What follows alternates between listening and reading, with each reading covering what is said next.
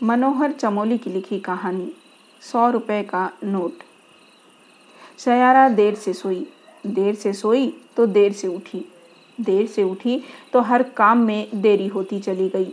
वह दौड़ते दौड़ते स्कूल बस तक पहुँच गई। एक पल की और देरी हो जाती तो बस छूट ही जाती। वह बस में चढ़ी ही थी कि रिहेन बोला, एक ही सीट बची है, लास्ट वाली। जाओ। सयारा बस में सबसे पीछे वाली सीट पर बैठ गई। स्कूल गेट आया, बस रुकी, बच्चे उतरने लगे। सयारा को सबसे बाद में उतरना था। अचानक उसकी नज़र एक सीट के नीचे पड़ी। सीट के नीचे एक सौ रुपये का नोट मुड़ा तुड़ा नीचे पड़ा था। सयारा ने झट से वह नोट उठा लिया। उसने वह नोट मुट्ठी में बंद कर लिया। सयारा कक्षा में आ पहुँची। पलक झपकते ही उसने नोट अपने स्कूल बैग में रख लिया। प्रातःकालीन सभा हुई। अब पहला पीरियड गणित का था। सयारा का मन पढ़ाई में नहीं लग रहा था। वह सोच रही थी, इंटरवेल में कोल्ड ड्रिंक पीऊँगी, दो समोसे भी खाऊँगी, दो पैकेट चिप्स के भी लूँगी, वैसे तब भी रुपए बच ही जाएँगे।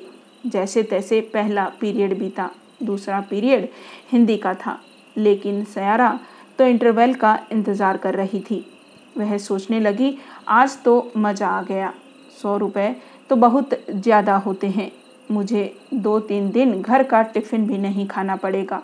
काश मुझे सौ रुपये हर रोज़ मिल जाते। तीसरा पीरियड भी बीत गया। चौथा पीरियड अंग्रेज़ी का था। शयारा सोचने लगी, बस अब कुछ ही देर में इंटरवल की घंटी बजने वाली है। आज तो भूख कुछ ज़्यादा ही लग रही है।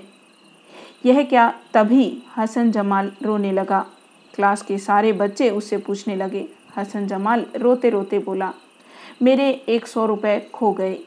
पता नहीं कब जेब से गिर गए। कहाँ गिरे पता ही नहीं चला। स्कूल की छुट्टी के बाद मुझे बस स्टॉप पर उतरना था। अम्मी के लिए दवाइयाँ ले जानी थी, अबू भी यहाँ नहीं हैं।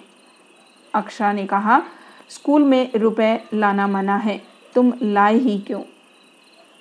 आतिफ ने कहा, वो बता तो रहा है कि अम्मी के लिए दवाएँ ले जानी थी। अब क्या होगा? अंग्रेज़ी की अध्यापिका गुरलीन कॉपियाँ जाँच रही थी। हसन जमाल से पूछा तो उसने सारा किस्सा सुनाया।